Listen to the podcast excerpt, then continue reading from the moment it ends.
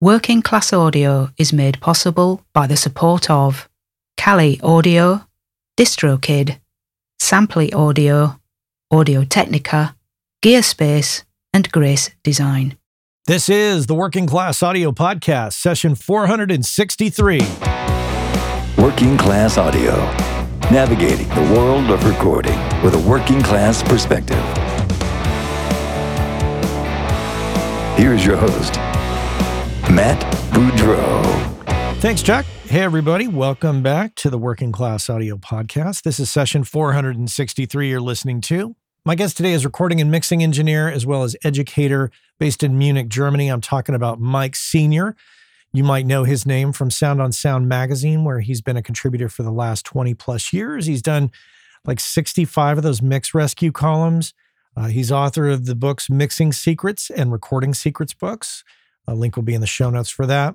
He's also host of the web's largest free multi track download library. Of course, I'll give you a link to that so you can check that out. So, Mike's done a lot of writing, a lot of recording, and does a lot of remote recording, which we're going to talk about. He does a lot of uh, mixing from home, as many of us do these days. We're going to talk all about that and about his journey. Looking forward to it. Mike Senior coming up here on the Working Class Audio Podcast. Grab your coffee cups, friends. Allow me to talk you out of building the studio. Don't I say that with such enthusiasm? It's almost as if I don't want you to do it, right?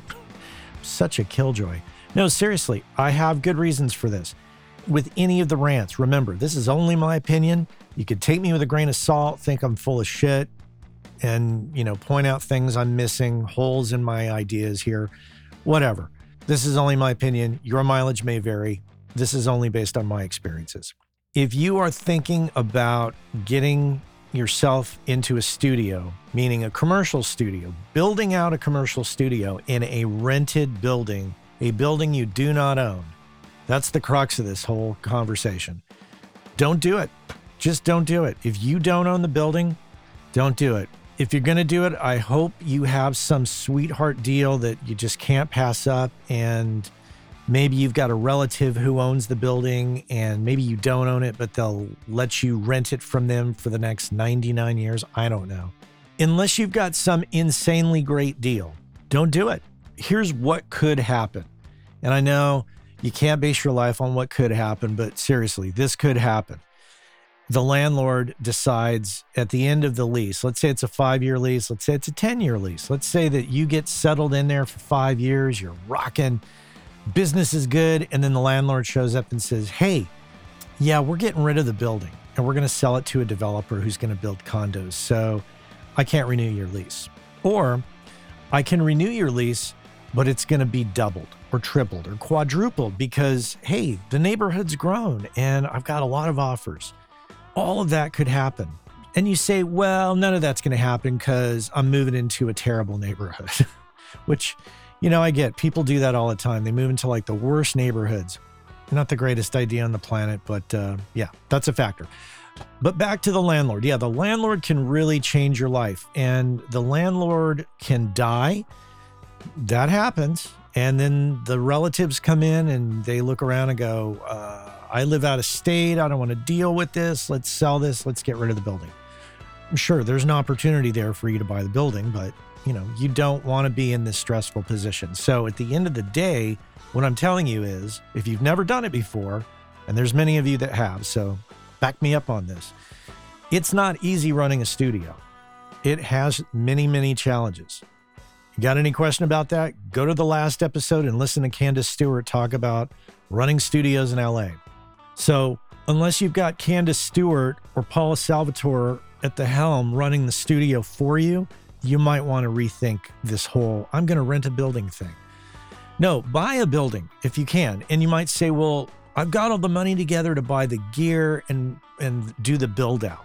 Well, what if you did this instead? What if you took that money and you put a down payment on a building and then you just dialed back your expectations on the gear?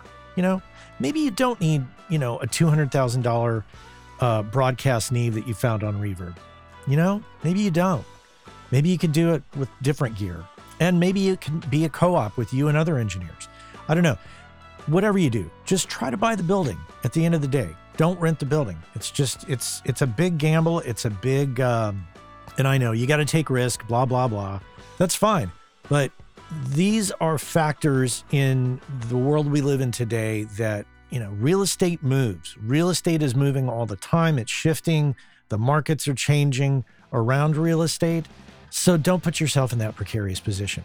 Now, if you are thinking about building a studio in your home and you own that home, yes, we're back to ownership, go for it because that could be really cool. And, you know, just to be clear, when I set my studio up here at home, and I use the term studio loosely because it's essentially it's a small room, nicely decked out, sounds good. I didn't like put a room within a room. You know, you can hear the airplanes pass over. I can hear when the Amazon trucks are backing up in the front driveway.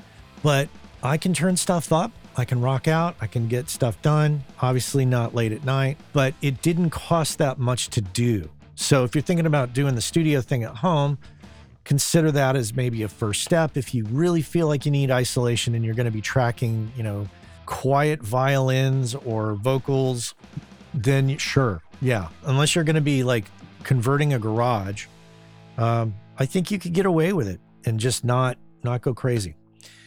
At the end of the day, here, folks, what I'm just trying to say is, I get it. We all have that. Not maybe not all of us, but many of us have that like dream of I want to build my own studio. I want to have my own studio. But when we don't control the building and we don't have favorable deals with landlords, it really can throw a curveball into the mix for us and turn our lives upside down. And you really don't want to be in that position. So take it slower, build up some money, and buy a building instead and think it through. And you might say, well, okay, I can't do that. Well, my answer then is utilize the studios in your local area. You know, bring your business there, mix stuff at home. I've talked about having a rig at home, having a setup at home. Try to do that. Now, once again, my opinion, you're going to do what you're going to want to do, and that's fine. No, no judgment, no criticism. I'm just telling you, based on my experience and anything I would do moving forward, I would never set up a studio in a rental situation. Just wouldn't do it. Can't do it. So there it is. I wish you luck. You know, if you need me to talk you down from the ledge of jumping into a rental building and you you want some other ideas, you can always email me. We could talk it through. Matt at workingclassaudio.com. I hate seeing people like get into these positions where they're five five years in, ten years in, and business is booming, and then out of nowhere, you know, the lightning strike of the landlord comes down upon their head, and then that's you know that's it. Then they've got to like find a new building, set up, you know, a whole new operation, and it just becomes a big scramble. So um, yeah, there you go. That's my rant. Thanks for listening.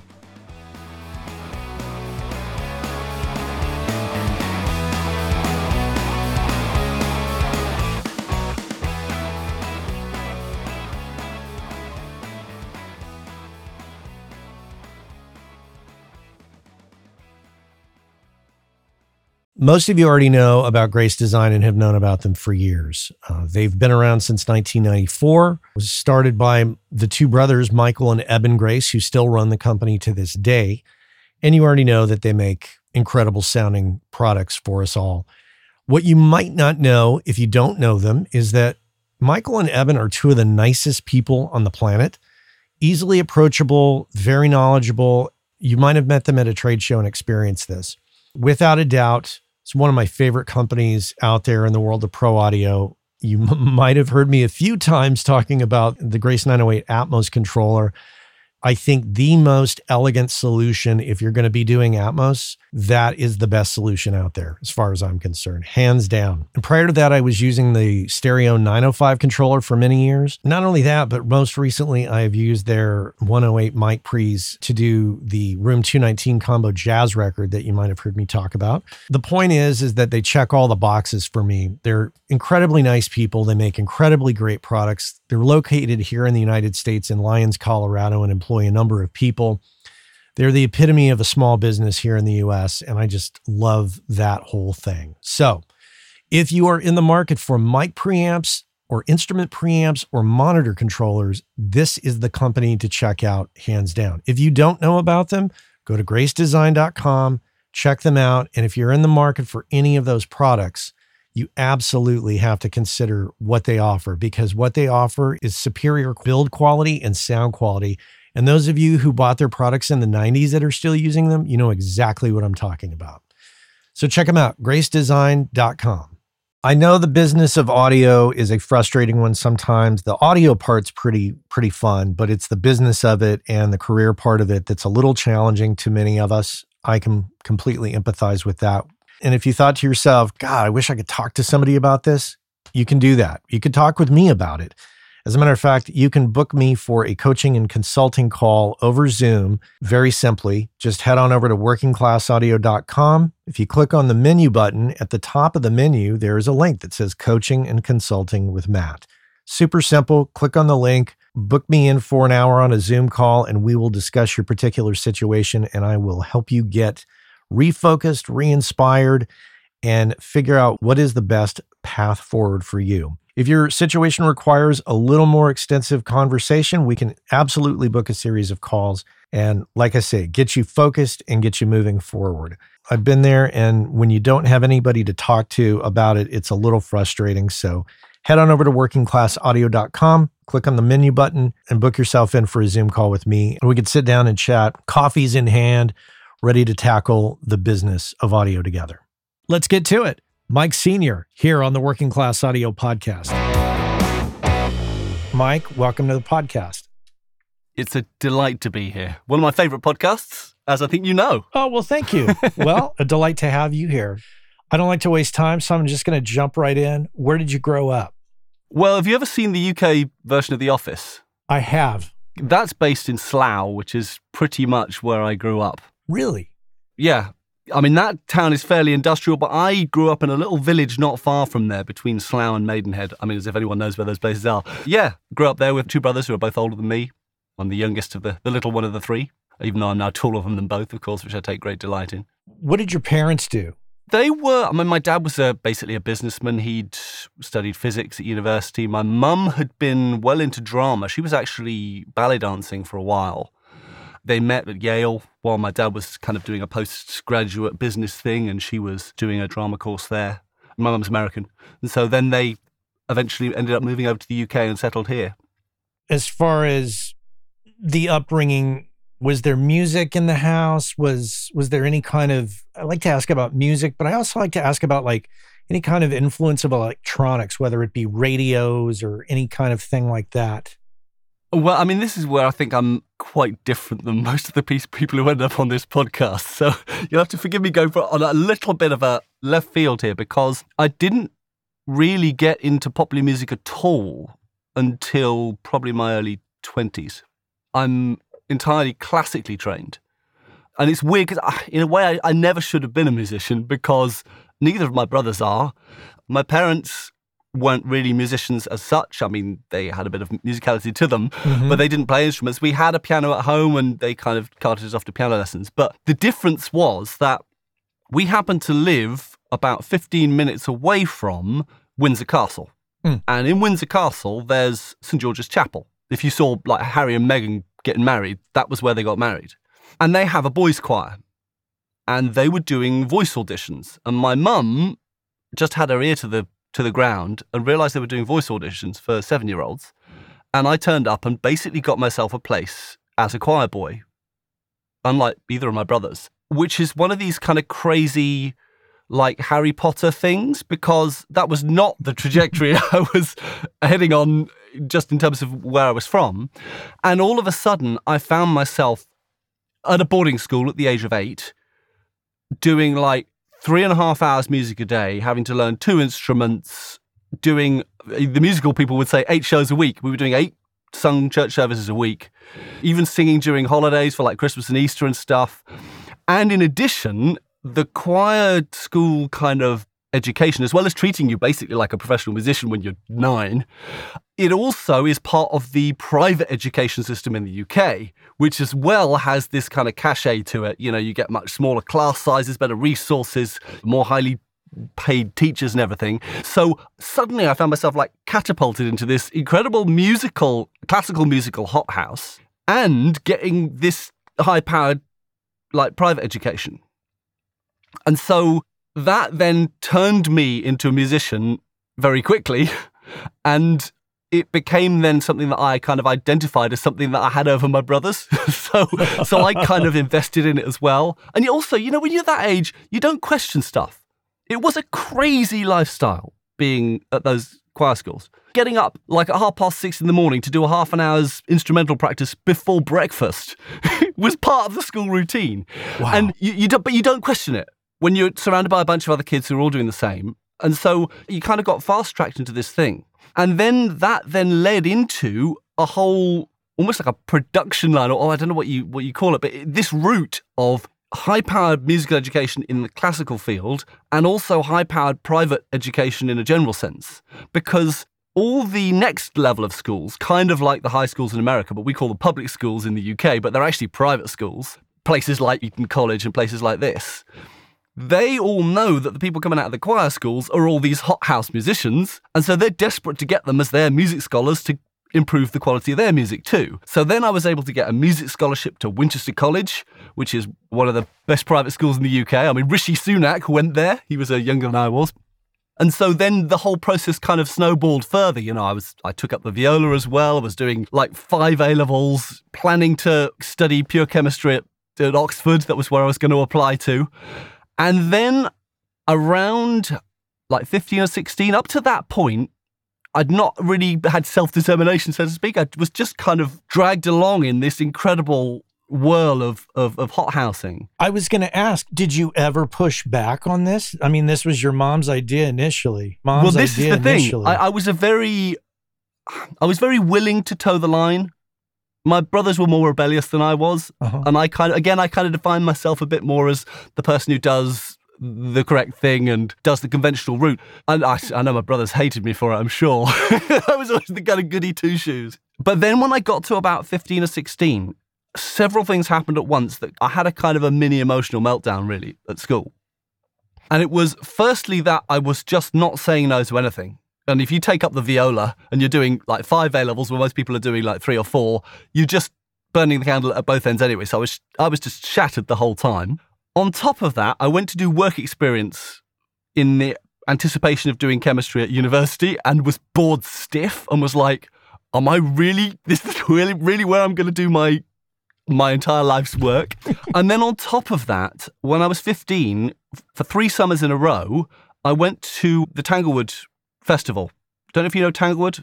I don't. In the classical sphere, it's best known. There's a Tanglewood Festival. It's um, organised by Boston University in conjunction with the Boston Symphony Orchestra, where for like nine or ten weeks in the summer, the Boston Symphony Orchestra have a residency in Lenox, in Massachusetts, in this lovely green area. But in tandem with that, they had this incredible educational program where loads of the best instrumentalists from all around the states, and me too, because I was able to get a scholarship to go there, hmm end up then doing like nine weeks of crazily intense music surrounded by all the top, top people in the classical world. I mean, we were like playing concertos with Yo Yo Ma, having masterclasses with Itzhak Perlman and John Williams and people like this. It's just crazy stuff. But you can imagine what that did to someone who's 15 or 16 in a kind of impressionable age. I was on fire with music then because of that. So then I come back to school and I'm like, what the hell am I doing? And it all kind of unraveled. And so in the end, I completely changed tack and thought, well, I clearly I want to be doing some kind of music. I don't really know what yet, but I don't feel qualified well enough yet because I've always been doing it as a hobby. And I'm I'm at school with again ridiculously great music. The kind of people who hear something in their head and they just write it out on manuscript paper. Just you kind of get an imposter syndrome about it. So I thought to myself, okay, if I'm going to do this music thing, the only way I know how to do it is to try and get the hardest of hard skills as a classical musician. So I switched tack and looked for a university course that had no performance in it at all and was all like harmony and counterpoint and advanced analysis and music cognition and stylistic composition, all this kind of stuff. And I found that at Cambridge University. And to be honest, kind of got in by the skin of my teeth. I don't know. I think the, the guy who let me in kind of didn't know what he was letting himself in for. And all the stuff that I was supposed to be studying, as far as I was concerned, felt like magic to me. I did not know how the hell anyone was supposed to sit down in an exam room and in three hours write a four part fugue of 80 bars without a piano. that was magic to me. But that was the that's the stuff I wanted to know how to do because I thought that would be the thing that would enable me to do music. So that then took me into that sphere, and so I was like, yeah, I know what I'm doing now. But then as I began to get into that and begin to get exposed to this very high powered classical academia thing and begin to look more closely into what I mean, I was particularly looking at composition as a possibility. Mhm. I mean, Tanglewood had shown me that there were much better instrumentalists than me, and that if I was going to be that caliber of instrumentalist, I was going to have to sacrifice a lot that I didn't want to. So I thought, well, maybe I'll go into like music writing or composition in some kind of way. But at that time, it just felt like all the classical composition that you could do, I had no interest in. I had no interest in like serialism. I had no interest in like, I went to kind of see some of these modern classical concerts and they just left me cold because I liked Stravinsky and Shostakovich and all these kind of early 20th century composers. And like, no one was doing that. Incredibly unfashionable. It's like, well, how am I going to get anything played? How am I going to do anything? And that was the point at which I thought, okay, maybe I need to find some kind of a way that I can learn to produce my own music. So I can record it myself and produce it. And maybe I can create my own music in that kind of way. And that was where the tech started to come in. I'd had a brief introduction to like Notator on the Atari when I was at school. And that kind of alerted me that there was music technology out there that might be able to help me here. And just at the time when I was beginning university, the first of those portable digital multi-trackers came out, Roland VS880, and it was a godsend. I had student loans at the time to get through university, as well as busking my little heart out. God, it's so much busking when I was at college. But then I used that money to buy myself a VS880 and just learnt the thing back to front and upside down. And that was where I first began to think, okay, maybe this might be a way forward. This actually enables me to create music. And that's quite a good thing. But then it was like, you have your parents going, well, how exactly is this leading to any kind of meaningful employment? so I was going, um, well, maybe I'll look at studio work. And so, you know, while I was still at university, you're sending out 200 letters. I mean, I dread to think what all these studio managers thought of some like Cambridge music student sending out letters to be their T-boy. But clearly, one of them found it funny enough that they actually invited me to come and do work experience. There was a place in uh, Wimbledon I, I came along and did work experience for, and you know, they clearly liked me enough to want to keep me around. So they started paying me to come and assist. So I got some work experience there. Then, after I'd graduated from my music course, I then went and did a like a music IT course at a university in London, Uh-huh. which frankly didn't keep me hugely busy, and I was kind of just using it as an excuse to live in their halls of residence, turn up as little as I possibly could, and just spend the whole time going around London trying to get work experience. It almost seems like you're like a, little toy wind up car at such a young age that your parents just kind of said, okay, go. And you just kept going. It's a little bit like that. But I honestly, I think it's the, the choir school is responsible for it. I mean, I remember when I eventually got out of the studio world, which again was ridiculous hours, ended up basically doing an office job at Sound on Sound. And I'd go there nine to five. And I remember after the first week thinking, is that it? it was like, it seems like I've hardly been there. And like, what am I going to do with this whole weekend and stuff? Oh, because you you'd come from this whole background of Yeah. intensity for so many years. And then here you are at this nine to five job. It's like, Like, what's going on? Yeah. let me get psychological on you for a minute. So, Yeah. Do you think, I mean, it sounds like, number one, on the positive side, it sounds like you got a fantastic education and a fantastic Oh, yeah. amount of training in music early on. But the level at which you did it, did it cause any post traumatic stress or did it manifest itself later on in your life where you're like, why am I like so intense? I think I was lucky. I saw a lot of people who it did cause them real problems. I mean, it's it, essentially the whole thing is a bit of a trial by fire, Hmm. in that some people don't make it, and I saw people fall by the wayside who just couldn't take it for one reason or another. And I, I was lucky because I was the youngest brother. And as much as there was no love lost between me and my brothers a lot of the time, what they did do is they meant that I was able to stick up for myself. I would not take any shit. but there's a famous story in our family of some older kid who once came round to play at our house and tried to take some kind of stick off me that I was playing with, and I thwacked him with it. and he went crying to his mum, and his mum then complained to my mum, and she said, Well, he's got two older brothers. What do you expect? Which I thought was very cool of her. But yeah, I mean, it's symptomatic of that. I mean, you could say that the real point at which I came up unstuck was at about 15, 16. Because there, the wheels really did come off. I, I couldn't cope. Yeah, I was a wreck and really had to kind of pick up the pieces. I ended up actually taking a year off between that school and university, what they call a gap year in the UK, mm-hmm. just to kind of recalibrate and get some of the skills that I needed to apply for, for a music course, which I'm glad I did. Because otherwise, there's absolutely no way I would have got in. I mean, the first time I tried to get in, they pretty much laughed me out and said, No, we're not going to take you. You don't have the necessary skills. And so I took a year out, applied again, and just about managed to get in. So, as you're sitting in the offices at Sound on Sound, was there any regret? Like, you have all this training and, and this education. Did this seem like a step down to you? It was a weird thing the thing is, basically, by getting all that work experience in London, I was able to get a full time in house engineer's job at a residential studio in Milton Keynes. And there, again, I was burning the candle at both ends. But, and this is where, again, this takes another kind of left turn. I'm going to answer your question, but it's, again, I have to do it slightly by the back door. When I was at university, in the first month of university, I met the lady who is now my wife. Mm. And when I was working at the studios, there was a significant risk of her becoming a studio widow. Of basically, she never saw me, and the occasional time I could get off, I just slept the whole time. So yeah, we hardly saw each other, and that was that that wasn't going to go far if I stayed at the studio doing studio hours. And so there came a point where I said, okay, I don't know what I'm going to do. This was my plan, and I can't do this because I would actually rather like to marry the lady who's become my wife. At the end of this year, this calendar year, if I haven't got another plan, I'm simply going to walk out the door and then just make it up as I go along.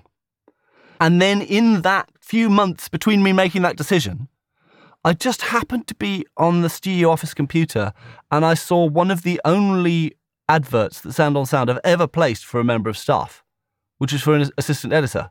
And I looked at it and I thought, they're in Cambridge. That's exactly where Ruta is because she was still studying at university. Mm-hmm that will be kind of convenient. And I turned up and they were like, oh, you're a professional engineer. Oh, you can write. Oh, you can edit. That's super rare. It's quite rare that someone is musical and they're technical and they can write. I mean, it helped that basically when I was at the interview, they asked me what my salary expectations were, and I said, honestly, I don't care. All I'd need to do here is live. And so you can pay me whatever the hell you like, just because I need to move and this is a good place to be. So I ended up at Sound on Sound, kind of with a jolt. But that's the thing. You see, with that backstory, I kind of had stepped off the train and didn't really know what I was stepping off into. But the reason I did it is because of a larger kind of family goal, so to speak. And then it was like, okay, I need to reassess and work out how do I pursue the things that I like doing and how do I bring all these weird different skills and influences and stuff that I have together into something that resembles some kind of career. How old were you then? It would have been 24, I think. 24. It was 1999. Wow. Okay. And so fill this gap in for me because I'm I'm not yeah. I'm not piecing it together. The time spent at the studio, how long was that period? About a year, I think, at the residential. Okay. And your role there was factotum. Basically, whatever needed doing was what I would end up doing. And so, if that was just making tea and moving these around, then that was what it was. If there wasn't an engineer, then I was engineering. Wow. I mean, it, it, in fact, my very first mixing job came from honestly the archetypal thing where the band pissed off the mix engineer so much that he walked out and they had no more budget. So they turned around and said, Could you mix this? and thankfully, they liked what I did. So yeah, it worked. Wow. Okay. How long were you at Sound on Sound as the editor? Well, I wasn't the figurehead editor. Right. I was one of their reviews editors for okay, about okay. five or six years. I mean, initially, I was the assistant editor, but very quickly became a reviews editor. But mostly, officially, that involved just commissioning articles, editing them, proofing them, getting them laid out, checking them over, and getting them out the door and then dealing with all the industry contacts that you had to deal with in terms of that and planning the magazine. But everyone in the Sound on Sound office, and it's important to realize this about Sound on Sound, is actually a Project Studio musician. They all have their own little home setups. They all really live what they're doing Mm-hmm. and what they're writing about. And so inevitably, you then end up sharing ideas between each other. I set up my own little home studio setup and began kind of trying to make music again, kind of on the side of my of my job. So it kind of began to grow into something that was more musical. And then, of course, I was doing it and I had these skills, these engineering skills, these musical skills. Then I was able to start writing stuff as well while I was still in the office. And so I ended up writing Q&A stuff and little technique features and notes columns for some of the sequences that I was using and yeah, bits and pieces like that. And then of course that moved on to I was really, really keen that the magazine, when I was reviews editor, I was really pushing for them to introduce more audio. So I was like, it's daft that we're writing about, say, reverb, and why the hell should anyone trust that we know what we're talking about unless they can hear an example of what we've done with the reverb? So I was really, really pushing that sound on sound. And one of the things that I kind of commissioned as a result was the mix rescue column, because I was like, okay, let's do a case study thing where we show actually what we've done and we prove that we can do it, basically. The problem with Mix Rescue, though, is that almost by nature, it's in the title. It's not an easy job, and it's a monthly magazine. And if you've got a regular column where you have to do 12 not easy mix jobs a year, it was a tough ask on the existing contributors. And so there came a point where the guy who was doing it mostly, who was actually editor at the time, um, Paul White, there was one of them where he, he wasn't making progress with it. He wasn't seeing eye to eye with the people. And I said, I think I might have an idea on this one. I think this might be more up my street. How about I give this a go and see whether I can make them happy with the version? And it worked. It, honestly, it wasn't the mix, best mix I've done in my life, but it got the job done. They were happy. All the audio examples were there. And I think then once Paul White and other contributors saw that, oh, we might be able to get him to take on Mix Rescue or some Mix Rescue stuff, then I began to do it more and more. Because they and didn't want to then do it. continued when I became a freelancer after that. was that considered like a job that nobody wanted? A little bit, not because it was a bad job, but just because it was a hard job. There's a, a lot of work involved in it and a lot of potential. It's a risky job.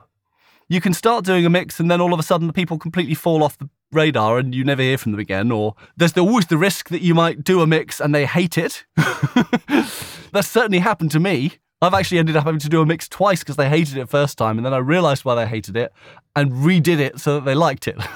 but you know, that doesn't really pay very well when you're being paid by the word rather than by the time you spend. So, how long did your gig there last? It was about five or six years I was working in the editorial office. But because I know that office back to front and I know what they're looking for and how they operate, it was very easy for me then to transition after that into becoming one of their freelance authors. So I, I've never really left. I've been working for them it. for basically almost 25 years because the writing is, for me, often this kind of background thing that whenever I have some downtime, I can always write an article. And because I know mostly what they want, it's very, very rare that they get back to me and say, no, we can't use this. In fact, it's almost unheard of. While you're there and you're you're writing, Mm. did you continue to do any work outside in the studio? Because otherwise, would you not become disconnected to some degree to what is actually happening in, in the industry? Well, the whole time I was doing that, I was doing a little bit of engineering, but mostly I was pursuing my own music in a totally round the houses kind of way. I mean, I basically spent 10 years doing an album and getting hyper perfectionist about every aspect of it. And yeah, it was a nightmare. But, but basically, that's where my energies went. And then, in the purpose of doing that, of course, that involved me setting up a home studio and engaging with all the stuff that you have to deal with when you're not in a professional room. You know, this, in a sense, this is one of the big areas that the Mixing Secrets book came from, was the fact that I had been mixing at this residential studio and was like, I'm a hero. This sounds great. And then I set up a project studio setup and I just, I felt I couldn't mix my way out of a wet paper bag.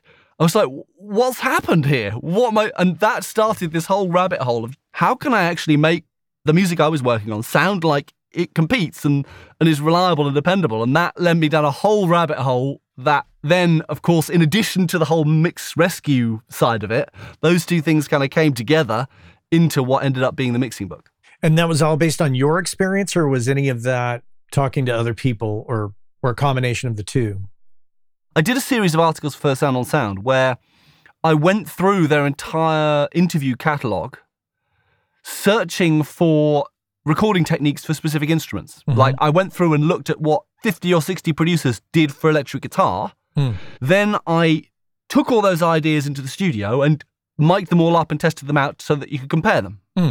And so it was this big kind of research task. And out of the back of that, I ended up with this huge database of interviews that I knew quite well. And so a lot of that material then also fed into Mixing Secrets. Because when I thought about doing the book, I thought, well, what does a book like this need? It's like, why should someone believe me? Mhm. I mean, I, I haven't mixed Beyonce. I mean, I've done mix rescue, so they believe I've got skills. But what if they say, well, he has no credits? Why should we believe him? It's like, okay, I'll go out and find 200 producers who are saying the things that I'm recommending you to do so that I can quote them.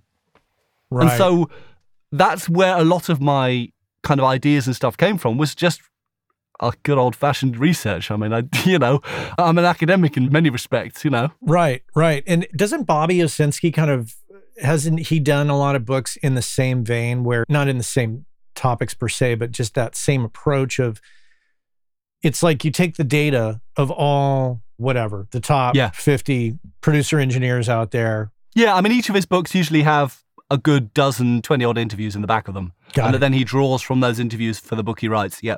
Certainly, I, I think I had some inspiration from that book and also from the Behind the Glass books, which I found fascinating. This is all taking place in Cambridge in this time period.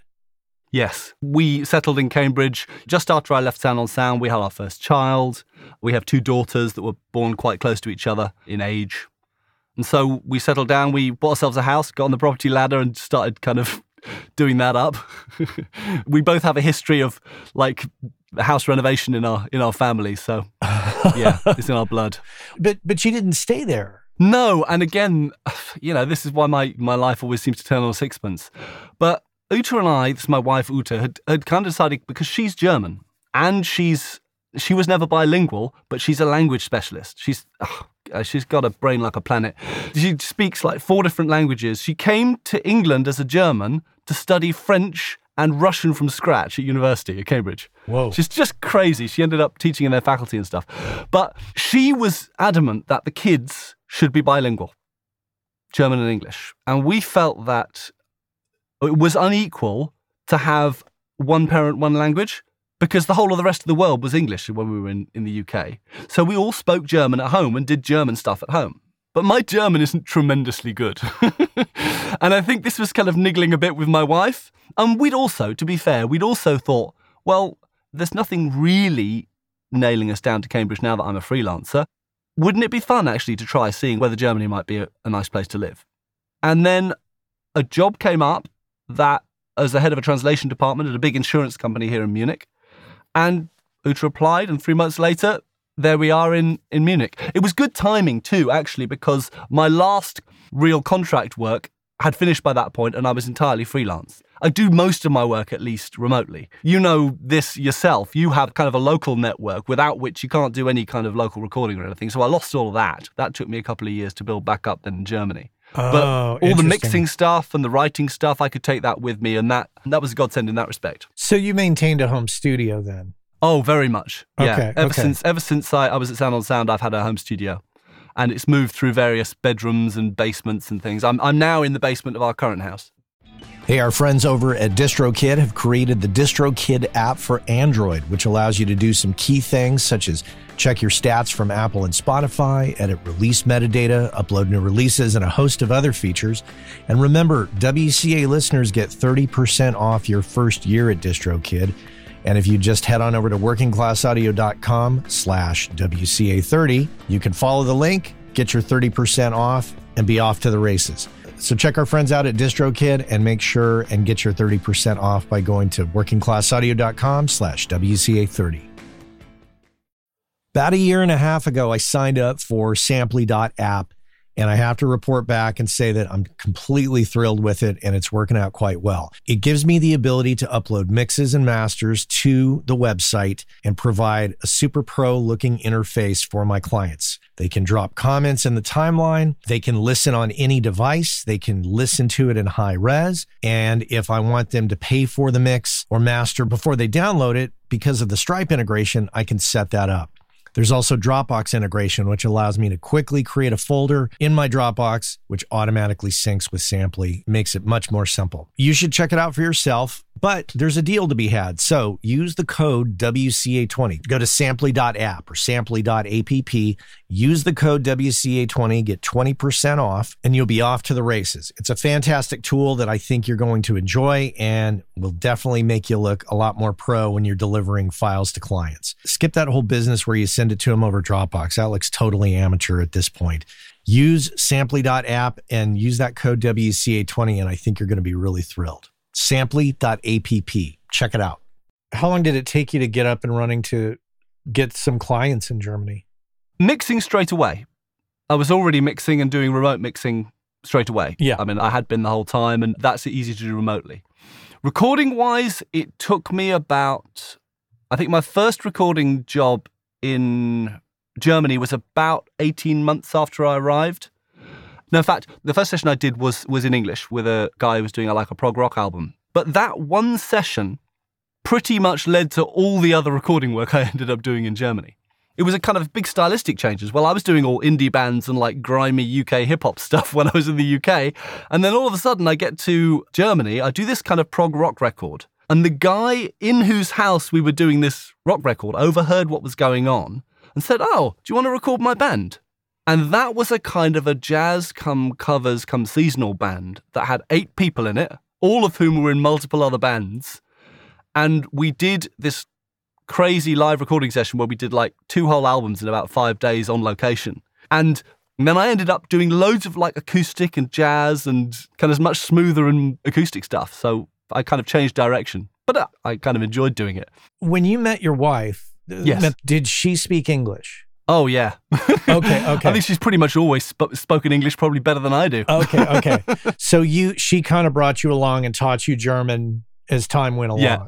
Okay, Yeah. okay. Well, I mean, I started doing my GCSE German. I'd, I'd started doing my A level German at night classes before my first daughter was born, and then that all went out the window. Yeah, I've I kind of picked it up as you have to. I mean, my German is.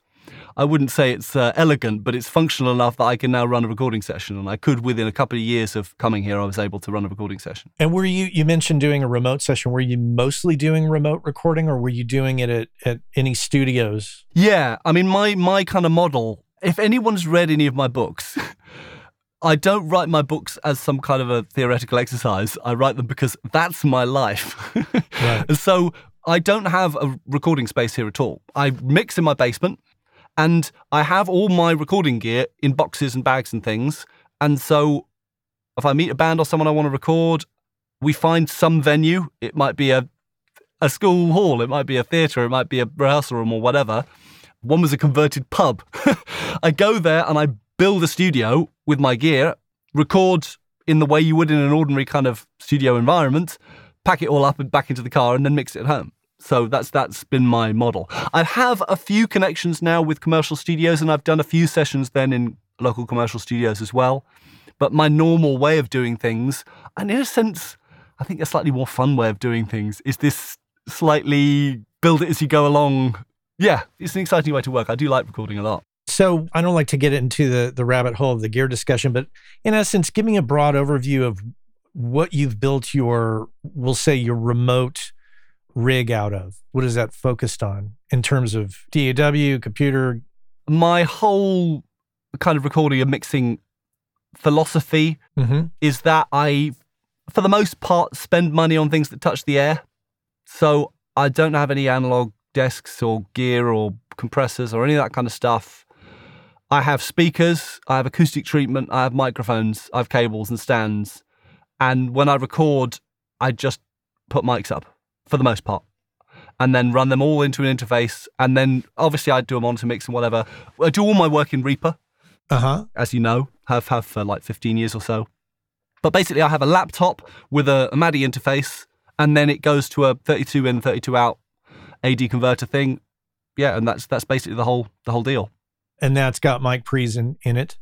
Oh no, I have separate mic pre's. Oh, but they're just they're just mic pre's. There's nothing special. I have some Audient ones, or sometimes I, I've used the ones on a, a Mackie desk I have if I run out of pre's. Right. There's nothing. I don't have anything esoteric at all. I'm very much a, a Project Studio guy. And in fact, this is something that in more recent years, as I've begun to accumulate more stuff and had the opportunity to go, okay, shall I get some better gear? I've kind of resisted it because I think if I do, I become less relevant. Really good microphones make life a lot easier Oh yeah. than your standard Project Studio microphones, for example. And so I, I'm kind of quite keen to not lose my edge in that respect and, and actually be representative. when you go to a, a remote recording gig, typically how many channels of recording are you toting along with you? I've certainly done plenty of 32 channel things. Oh wow. Okay. A good example is that jazz session that I did, the first big session I did when I came here. That was a situation where you had four singers and four instrumentalists who wanted to perform all at once. hmm and they had multiple different instruments and they were switching instruments and stuff. So I basically tried to do the, the kind of Daniel Lanois stations thing of putting all the mics up on everything so that at any point they could switch instruments and it would just be a question of which channels I, I used and which uh, and activated so that we could move really quickly. I'm Yeah. a big fan of trying to move quickly when I'm recording if I can. And these are places where you can leave your stuff set up for like a couple days. Yeah. Yeah. Right. Well, it's usually again. This is it's all project studio stuff. It's like there'll be a like a bank holiday weekend, like a long weekend where you got a three day weekend, and so maybe one of them's working at some place where there's a warehouse that's not being used. So he clears it with the boss, and we all move into the warehouse for the weekend, set up everything. Or a situation where, um, in fact, that same band that I was talking about earlier, the the jazz band, they managed to get a local educational come theatre complex and in the main auditorium they weren't using it for a week during the holidays.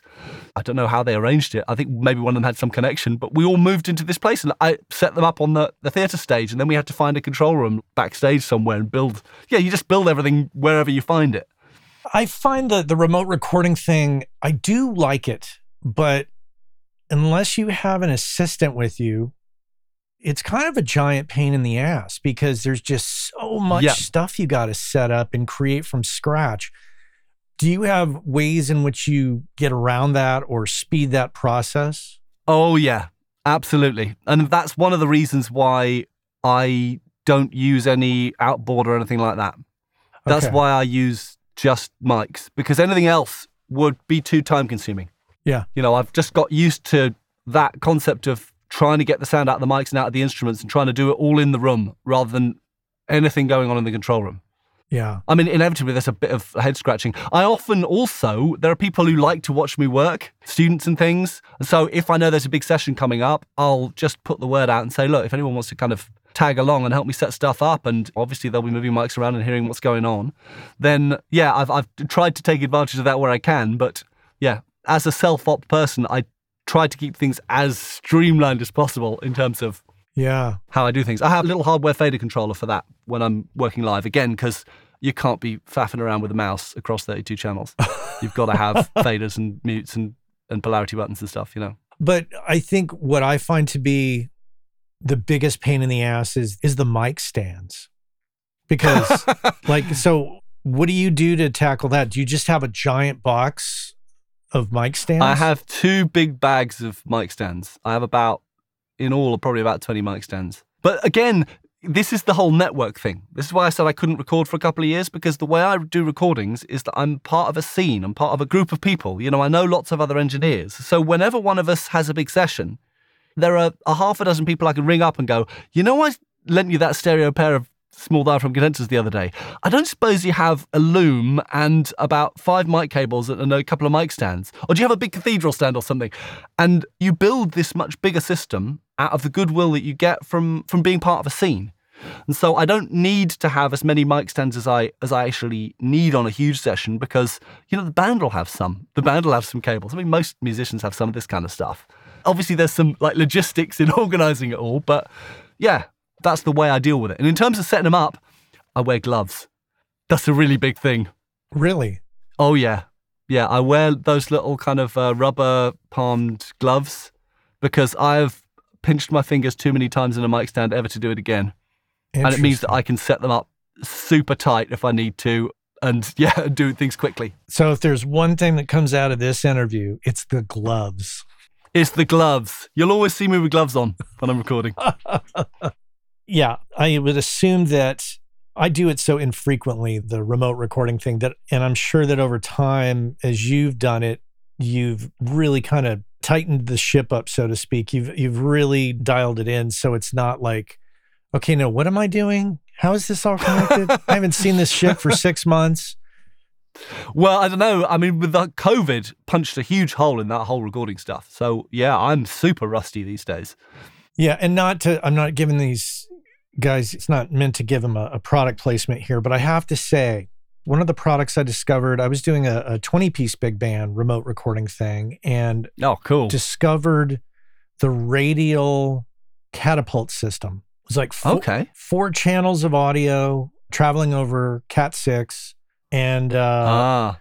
wow, what a great thing. Super quiet, very streamlined, just really saved me on that.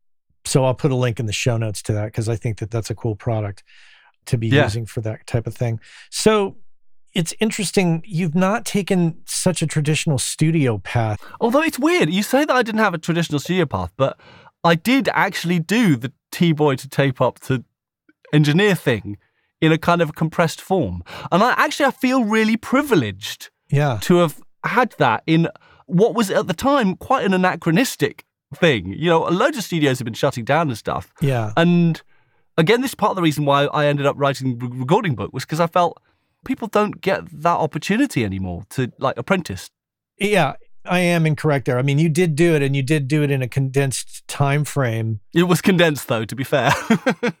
And in some respects, that's right in line with the intensity of your early schooling and training there. In this day and age, you're doing remote recording, you're doing mixing, and you continue to write. And I will put a link in the show notes to either a primary link or several links to the books you've written. Do you feel like with the books and the recording and the cost of living of where you're at, do you feel like you're surviving? yes. And I think the whole work life balance thing, and in a sense, you have to look at it also as a family thing. I mean, my wife has already always had a much more secure job than I have. Mm-hmm. And we've kind of managed that between us in terms of we can guarantee we're going to get income from my wife. And my income will never be as stable as my wife's, although it's reasonably stable because I get things like book royalties fairly regularly. And I have like subscription services and things. But, you know, we've had to navigate the issue of like how we deal with childcare and, and how we deal with our lives in terms of me being much more flexible and yet less reliable, and her being less flexible and more reliable financially speaking. Yeah, I mean, I think at the moment we're doing perfectly well for ourselves, and thankfully, I always have more things that I could do than I'm actually able to do. I run out of time more than I run out of things to do. I'm, I'm in a sense almost too diversified. Now, tell me about where you live in in Munich in terms of just like pricing yourself. yeah, Did you find that in your experience, because uh, you've probably been there for a number of years, so maybe you've lo- Yes. lost a little perspective on this, but the rates at what engineers charge in the UK versus in Germany, is it that far off? I mean, from a comparative perspective, I don't think I ever really judged anything by what other engineers were making. It was more like I'd set a rate and see whether I could get away with it. Uh huh. And then if I got more work than I could handle at that rate, then I go, oh, that's probably a sign I should put my rates up. Right. Some of the other people on the show have talked about this as well. You, Björgvin talked about this. It's like I've had the ability because I do so many different things that I can often kind of do deals with potential recording and mixing clients Mm-hmm. where I can say, okay, this is actually quite an interesting mix. I think I might be able to make an article or a video or something out of this. I can cut you a deal on that because hmm. I'm going to get some revenue from that stream as well as charging you a certain amount of the rate that I would have charged you anyway. And and it's the same with recording sessions. A lot of the recording sessions I've done, I've then ended up turning into videos or articles or whatever else. So it all feeds into itself. And that's an important thing that you just mentioned there that anybody that listens to this show knows I'm like the guy that always talks diversification and you are doing it in so many different ways. You've got these different income streams. Yeah. And I mean, thank God when COVID came. Oh, yeah. I mean, there were so many of the people I knew who suddenly just had no career anymore. They were like doing choir direction and musical theatre and music direction and live sound. It's like, okay, well, there goes my entire career. Whereas my recording world died, but you know, I could still mix stuff. I could still write. I could still do like tutorial stuff. I still had book royalties coming in. You know, people started reading more books. It was like, okay, great. I didn't want this to be the reason why I earned a bit more money for my books this year, but being diversified gives you a certain amount of robustness. I mean, it always keeps you on your toes because you never know when something's going to fall over. The more things you have going on, the more likely it is that one of those things is going to fall over. Like recently, SOS, Sound on Sound, rejigged the whole magazine layout, and, and my three regular columns, Mix Review, Mix Rescue, and Session Notes, all got cut at the same time. So I was like, okay, I'm going to have to work out a whole new set of different articles that, that I can write for Sound on Sound if I'm going to do that now. Wow. Well, it insulates you, it protects you, it gives you Mm. some choices, but it, it's also it's a juggling game too. I think you might agree that you could get involved in something and think, okay, well, I, I should be doing this right now, and then another opportunity comes along, and you're like, ah, crap, I'm kind of Yeah. pressed on time for this, but I really want to do it. Is that a, a, a source of frustration for you? Oh, it's a constant thing. I mean, I kind of feel like the story of my life is trying 10 things and about two of them working or turning into anything useful. A classic example is the podcast that I name checked you on is now defunct. And that was something that I tried and gave it a good bash for like four or five years and thought, this isn't going anywhere and it's just taking a huge amount of my time. And so I, I've got to finish it before I end up hating it. And honestly, my, I mean, the waste basket of all the things that haven't worked is so much more than the stuff that has. You're constantly trying new things, and then I don't know, you don't have time for them, or they don't turn out to be any good, or Oh, you're not yeah. qualified, or whatever it is. But it's easy to look from the outside and see the things that I have built. I've just done things every week for like 10 years, and all of a sudden you've got this pile of stuff. But the bunch of stuff that is all detritus, all rubbish, Yeah. you don't see that. You only see the stuff that, that is actually there. I don't. It's a bit misleading. Makes me look more successful than I am. I think it's important though to just try shit like that, to just throw Oh, yeah. caution to the wind. And that's what I did with this podcast. I was just like, well, I'm just going to give this a shot and see what happens. yeah, yeah. Almost 10 years later, it's it's it's worked out, you know, to some degree. Random question because I'm just looking at some of the details that you sent me. Where do you get and I'd be shocked if you told me you provided it all, but for the web's largest free multi-track download library, where does all that material come from? Oh, okay. Good question. The first multi tracks I set up because I couldn't believe no one had done it before. And I was, at that time, I was doing a bit of teaching and I was desperate for practice material for the Mm. So I just kind of started it. And because I was doing quite a lot of recording then and was doing mix rescue projects the whole time, I was doing a lot of work for SOS. Most of those people kind of owed me a favor mm-hmm. because they were getting a deal because they were going with the magazine. I said, Do you mind if I use some of the stuff? So I was able to populate it. And I think just by getting the ball rolling, then I started to get people going, you know, actually, it's partly because I set up a forum where people could then post mixes and compare them and stuff. I think the band started to see that when they put a multi track in the library, they suddenly had like 200 mixes of it by Project Studio people. And they were like, that's actually quite cool. I quite like this. And they were getting publicity from it. That webpage is very popular. And so most of the multi tracks I get now, I get approached with. People come to me and say, look, we'd like to be in the library. We've got this track or whatever else. And then, I mean, I, I, I have the requirement of a certain amount of quality control in that I do personally vet all the stuff and make sure it's formatted and it's a bit of a time suck. But it means that everything in the in the library is very consistent and it's there are no dead links and there's always a preview mix and there's always a forum for posting your mixes. And you know, you just do that every month for 10 years with two or three multi tracks a, a month, and all of a sudden you're at 600 multi tracks, which is Oh, yeah. crazy to me now that there's that much stuff on the web. Yeah, it is crazy when you when you get into the habit of doing something like that, and then it just like several years passes. What's like you? You're, you're like episode 470, or I don't know what it is now. Yeah, yeah, we're like in the 460 area as of this recording. It's crazy. Oh, I know. Well, and I'm I'm in the process of trying to tidy up my credits with muso.ai. I'm giving them my money and constantly sending them like new lists of like add this, subtract, you know, Mm. modify this.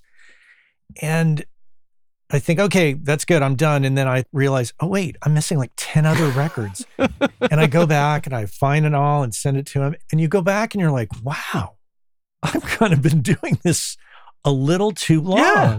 in a good way. Yeah, it's a real sense of achievement when you look back on it that you didn't realize what you were building while you were building it. And then you just took the next step that next day. And then you look back and, and you've got this big pile of stuff. It's like um, 60 mixed rescues, or like I've done 600 mixed review critiques, or I like all those multi tracks as well. And you go, oh, oh, I suppose I have done that then.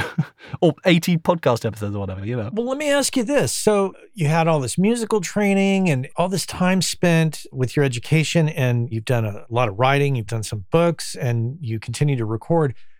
Where have you learned your business experience? Where did you, where did that business experience come from, and has it been a work in progress over the years? I don't know. I'm, I'm not convinced I'm that good a businessman, frankly. Mm. Probably the best thing I do is just make sure that I try and connect everything I do as much as I possibly can. Mm-hmm. That it's difficult to engage with one element of what I do without it connecting you in some way to another.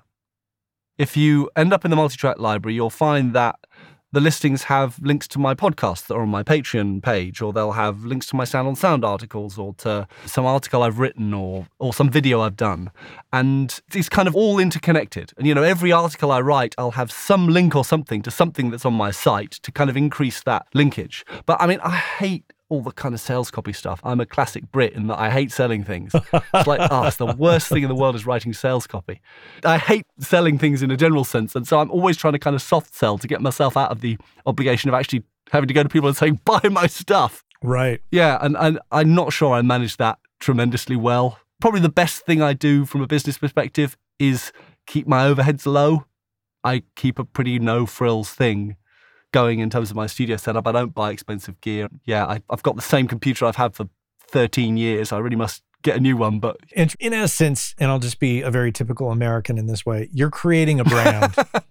it's the brand Yes. of Mike Senior, and I think that is fair. and it's an ecosystem of different parts of you.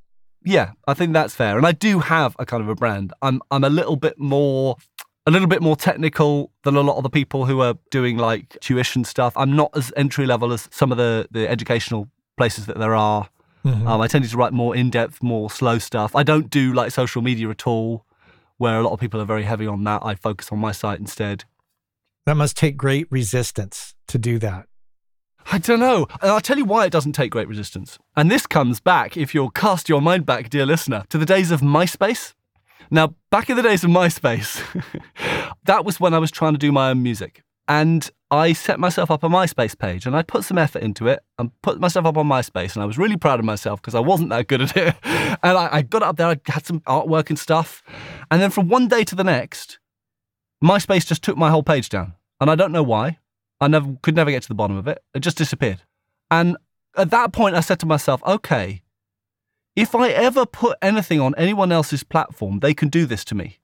And I can't write 600 mixed critiques on any platform that could turn around and tell me that I can't use them anymore, or tell me that I can't format them, or can't mm-hmm. access them, or whatever that. Again, the stuff that I do in my life is so incremental and it builds in such a slow way, I can't be on someone else's platform. So my approach has been okay, rather than spend the time on going out and creating froth to publicize all my stuff on, on social media. I mean, admittedly, not all social media is like that, but creating stuff that will inevitably disappear, evaporate in the noise. Yeah. I'll have my own site and I'll slowly build something of real consequence and then let other people talk about it and have actual control over it. Yeah. You know, I, it means that my multi-track site, I don't ask people to register. Honestly, I have a little the little cookie pop up, but I don't even store people's cookies for my site. Right. They just come, they use the stuff. It's what I wanted the library to be was to be the quickest way you can possibly get to educational materials for students and teachers because I knew what a nightmare it was trying to get that stuff back when I was teaching like 2 decades ago, briefly, no, 15 years ago rather. And I can do that because I don't have to put up with what the platform says I need to do. I can make it as boring and functional and no pop up windows and elegant and seriously quick to load. And I can do all that stuff because I'm not beholden to them. And then I don't have to search the web very far to see thousands of people going, oh, check out the Cambridge MT multitrack library. In a sense, they do my social media for me in that respect. I mean, to be absolutely honest, it's also a bit of a cop out on my part because I know uh, if I did more social media, probably I'd get more traffic and more sales and all this kind of stuff. But Mm-hmm. oh, I just I can't face the thought of putting real effort into any of those sites and it dying. That injures my soul. I just put too much effort into the stuff that I create to let it just evaporate. I look at it as like, in particularly Instagram, I look at it as like a billboard. It's essentially, I'm Yeah. going to throw something up to draw attention to this other thing over here. But I hear you. I mean, you put effort into something and then boom, all these Yeah. people that put all this effort into YouTube, it's like, hopefully YouTube doesn't screw them all and Yeah. change things up to a point where it, it challenges their livelihood. But that's that's legit. I get it, and that's a fair point. And it's the time thing as well. It's like I could spend a lot of time transferring all my posts and kind of shouting about them through some kind of distributor thing and, and dealing with all of that. But God, my life's full enough of HTML code and back ends of platforms and things without, even with just with Patreon, it's just like, God, I more updates, more web stuff, less of actually doing stuff involving music. I mean, fundamentally, I'm a musician. I got into this because I wanted to create music. And it's like the more you go into all the social media stuff, it feels like it sucks your lifeblood out. Maybe that's me. I'm, I'm oversensitive, perhaps, or over British. Will you ever return to the UK to live? In fact, it's looking increasingly likely that I will. In fact, possibly within the next couple of years. And the reason being that my daughters are both now late teenagers, and one of them's already studying in the UK, and the other one is planning to study in the UK next year. So, if we want to be around where the kids are, then I think probably my wife and I will actually move back to the UK in the next couple of years. But I don't know. My my life has been so up in the air, and there's been so many like left turns in it that I'm honestly not planning beyond about six months from now. I mean, I, I heard a quote the other day. It's like, if you want to hear God laugh, tell him your plans. And my life feels like that. Hmm. I'm expecting to launch a course, and then all of a sudden, our tenants in the UK turn the house into a cannabis farm, and I have to spend a month rebuilding the house. Right. it's like that's my life. Or the or one of the kids decides they need to do some kind of audition or something, and I've like, okay, well, let's put together a backing track. Let's get you sorted out. Yeah, You kept the house in the UK? we did. Yes, Smart Yeah. move. Smart move. yeah. It wasn't easy Yeah. to do that. It stretched us, but we knew that where we'd got our house was a good spot. Cambridge is a very hot property spot, Yeah. and we got lucky, to be honest.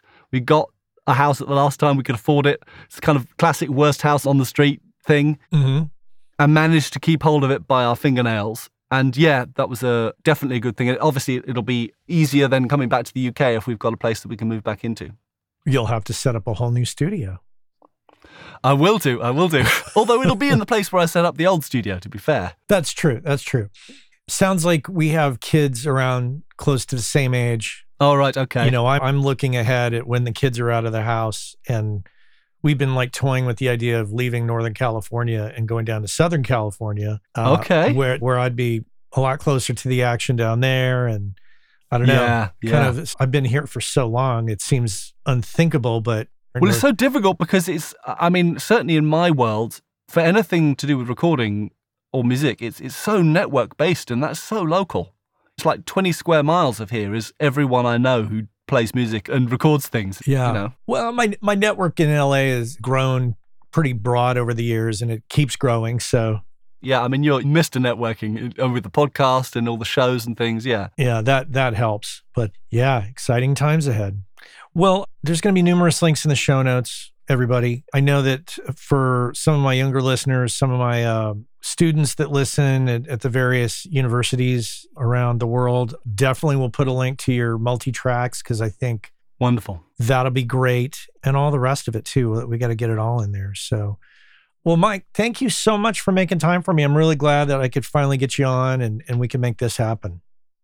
It's an absolute pleasure, an honor, in fact, to be on the Working Class Audio podcast. well thank you so much all right well you take care Our friends over at Kali Audio have just introduced the brand new LP UNF system, which is meant to give you everything you need from a studio monitor in a package that you can basically set up anywhere. And the system is specifically designed for your desk. So no matter how else you're using your desk, reflections from the drivers to the desk to your ears are accounted for giving you a perfectly clear picture of your mix that you can rely on to translate well. Whether you're putting them on stands behind your desk, on a desk away from walls, on a desk against a wall, on a desk on speaker stands away from the walls, there's a number of configurations and they have settings on the back to accommodate all of that and more. And if price is a concern, never fear. They're priced at 299. That's right, pretty affordable. Head on over to kaliaudio.com and check out the new LP UNF.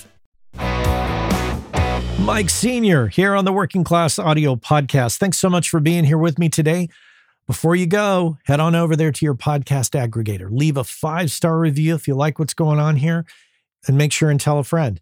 That's all for me today. I want to thank the crew. That includes Anne Marie Pleau on the editing, Cliff Truesdell on the Working Class Audio theme song, and the magic voice of Chuck Smith at the top of the show. Connect with me on LinkedIn and feel free to send me an email, matt at workingclassaudio.com.